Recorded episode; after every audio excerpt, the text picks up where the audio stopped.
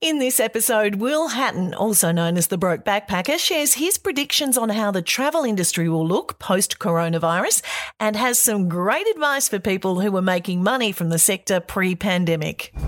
Welcome to the World Nomads podcast.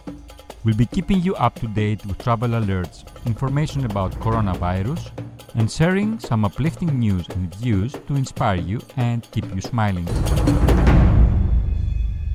Hi, it is Kim and Phil with you, sharing Will's thoughts and advice alongside headlines surrounding travel and the pandemic. And what are they, Phil? Several countries across Africa, the Middle East, and Asia have put in new measures because it's Ramadan coming up. So that means uh, they've reduced uh, and relax some curfews and uh, relax some bans on public gatherings so that uh, people can celebrate that very important religious festival. Meantime, there are fears Africa could become the latest coronavirus epicenter with a 43% jump in the number of cases at the time of recording. And their testing, of course, is very limited because they just don't have the resources. The USA Canada border will remain closed to travellers crossing for non essential purposes, including tourism and recreation for another 30 days, but movement of cross border workers and commercial traffic is still being allowed. Delta Airlines says it will take three years to recover post COVID 19. And their CEO says safety will not be limited to just flight safety, but will expand it to personal safety too. I yeah. think airlines and lots of tour providers are going to have to do that as well because of the yep. fear factor when we all come back. Finally, the New York Times has temporarily dropped its travel section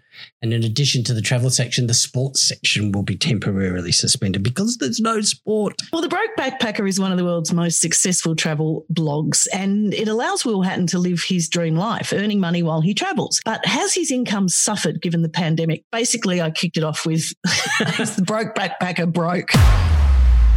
I am not broke at this point in time uh, because I have been practicing good financial discipline um, and diversifying into other spaces, which is what we're focusing on doing at the moment. I mean, I am I, obviously like I've got a lot of different travel companies, uh, travel businesses, and all, all of them are running at a loss at the moment, uh, which we can do for a bit.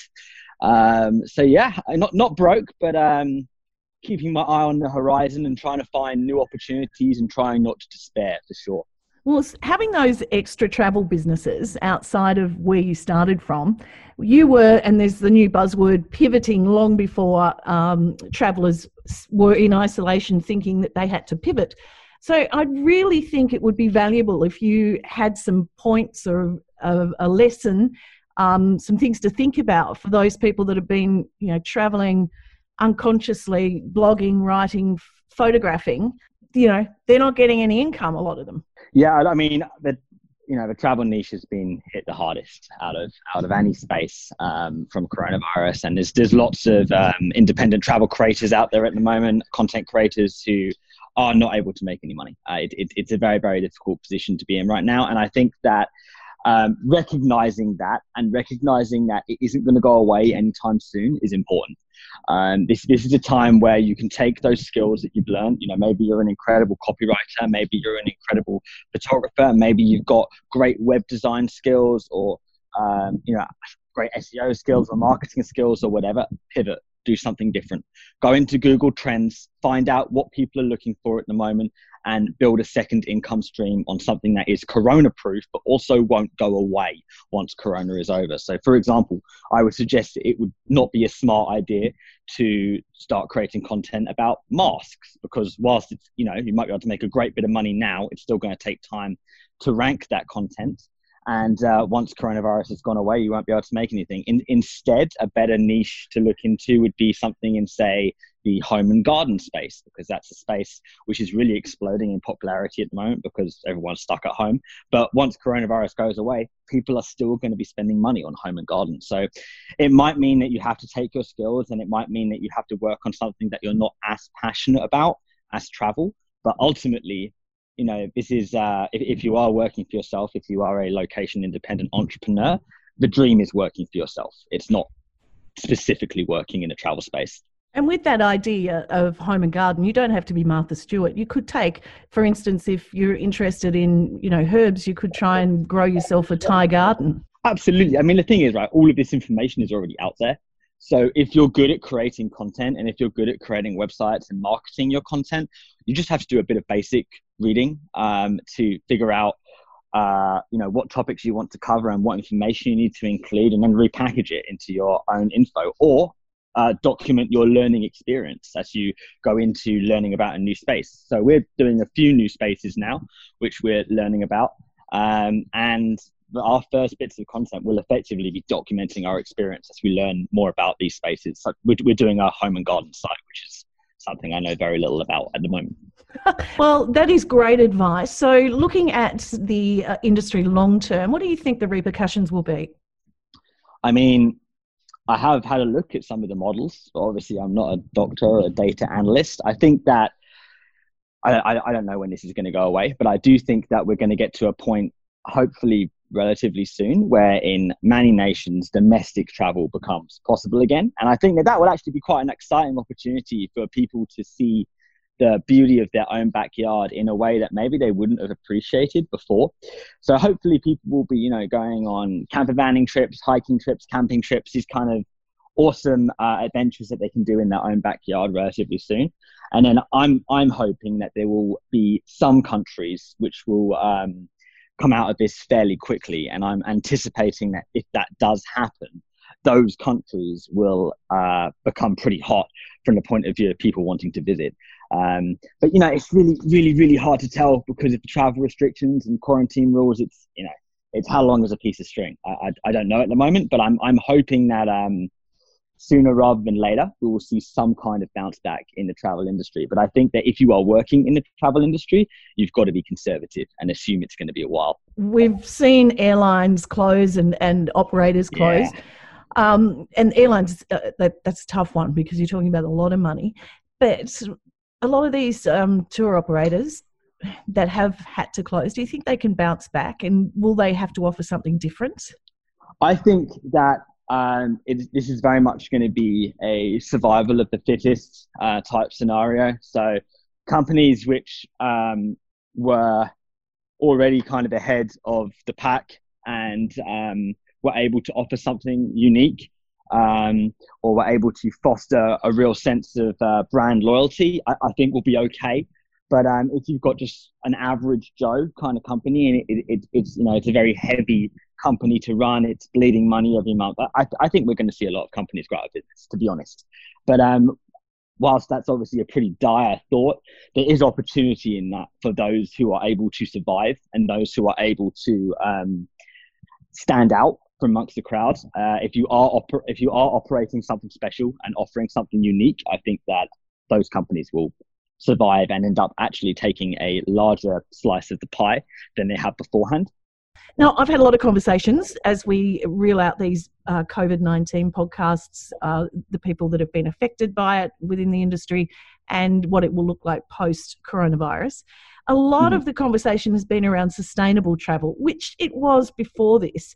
But, and I mentioned to you before we started recording, I chatted to somebody recently who's decided not to travel again, and at least for a few years, and not mm. by uh, plane because she's seen what has happened to the planet in such a short period of time since we've been forced sure. to slow down. So, what do you think will happen within that sector, the sustainable travel? I think there's quite a few things to talk about there. So, firstly, like obviously, the silver lining of the situation at the moment is that um, air quality has drastically improved. But it would be really inaccurate to say that that is just down to um, the easing of flights because everything has shut down. Um, like uh, a lot of heavy factories have shut down, power plants have shut down. There isn't the same um, need or demand for oil or any any other kind of um, fossil fuel at the moment. So that's a really big part of why we're seeing these awesome increases in air quality. I don't think that's not you know I mean people need to fly.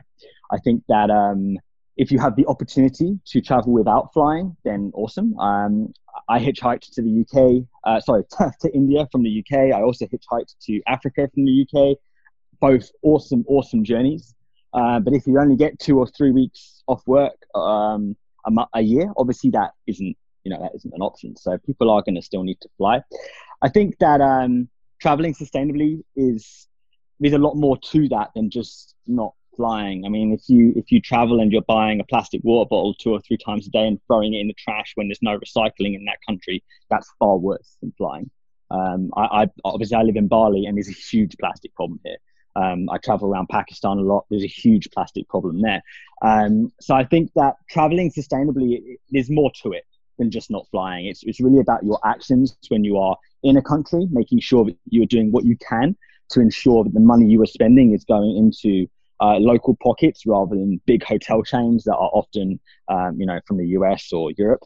Um, yeah, I think I think really there's, there's a lot in your overall actions to make sure you do travel responsibly, and a part of that is um, is trying to interact with local people, spend money in local businesses, and uh, reducing plastic pollution is that's like my pet hate. That's something I'm pretty passionate about. Is is always making sure I, I never buy plastic bottles when I'm traveling. I've, I've got like a um, a filtration bottle, so I can put like literally brown water in it, and it comes out crystal clear, tastes fine. So yeah, I think it's a pretty big question. Hopefully, that answers some of it.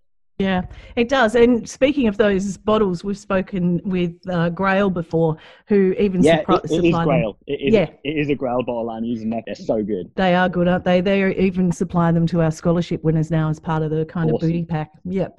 Now, among the talking points that you sent were wellness certificates. That's been something else that's popped up, very similar to what's required with yellow fever vaccinations that you have to show yes. to get into some countries.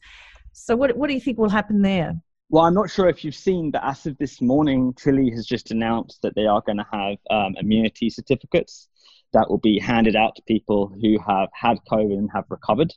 Um, if this system takes off around the world, this will be a really fantastic way for uh, economies and travel to bounce back faster because it will mean you will have a set group of people who have had COVID, have recovered, have got their certificate, and that means they can go back to mingling, they can go back to work, um, they can travel again, they can go through airports without risk. So I'm really, really excited about this idea. And if they combine it with um, rapid testing, like five minute drive through testing, um, then they should pretty quickly be able to give out a lot of these certificates because, of course, a huge number of people have had COVID, um, have recovered, and aren't even aware of the fact that they had COVID. Um, so this, this, this, I think, will really allow us to separate people who are no longer a risk from everybody else, and then those that that group of people at least can go back to work. Also, uh, among the talking points, you mentioned bizarre insurance claims from the road now for the light relief. What do you mean by that? Oh well, I could write a whole post on that to be honest, and some of these stories would probably be better told um, as a post. Uh, so maybe I'll put that together for you. But you know, there's been some pretty entertaining uh, travel claims uh, that I've made and that my team have had to make. You know, um, so one of my friends dropped uh, his DSLR camera down a long drop toilet and spent about an hour trying to get it out with a walking pole before it like sunk beneath the waves and was lost forevermore. Um, so that was that was a pretty good one. That's what I was thinking of anyway. we'll put that post together. I like reading about. Yeah, I will for sure. I will. No worries. Now Bali, it's been a hot spot too for coronavirus. How are you doing? I'm fine. I mean, um, things here for people who are actually living here versus people who are visiting here haven't changed too much can't go down the beach, can't can't walk the dogs down the beach. Um, there's occasionally like ad hoc roadblocks thrown up, um, uh, but that's pretty much it. To be honest, like all the tourist um, attractions are closed, but I live here, so I don't go to the tourist attractions anyway.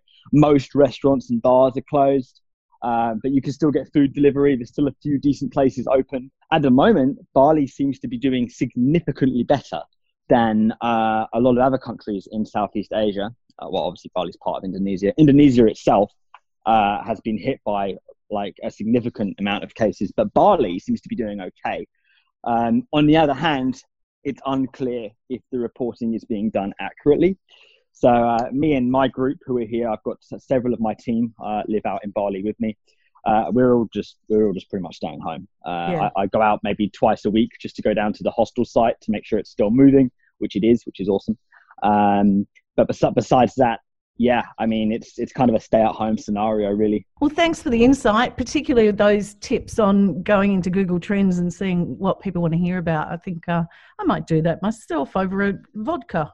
Abs- absolutely do. I, I, tell you, um, there's a, there's a lot of I think you know um, during this time as well, there's a lot of opportunity, right? You know, it's um, if if you've been wanting to learn about something or foster a skill or develop uh, a passion project, now is the time to do that. Um, and that's kind of how we're trying to see it over here. We had uh, several whiteboards all over the place with ideas that we're wanting to develop. So we're like, well, we can't go out, we can't travel. Our option is to just get really drunk every day or to work on these passion projects. So after about two weeks of getting really drunk every day, we've now decided to get to work. Thank you so much, Will. Now yeah. let's all head to Google Trends and see where we can apply our skills next, Phil. uh, look, if you have got a story about your experience in the uh, COVID 19 pandemic, then please do let us know. Email podcast at worldnomads.com. Bye. Bye. The World Nomads Podcast. Explore your boundaries.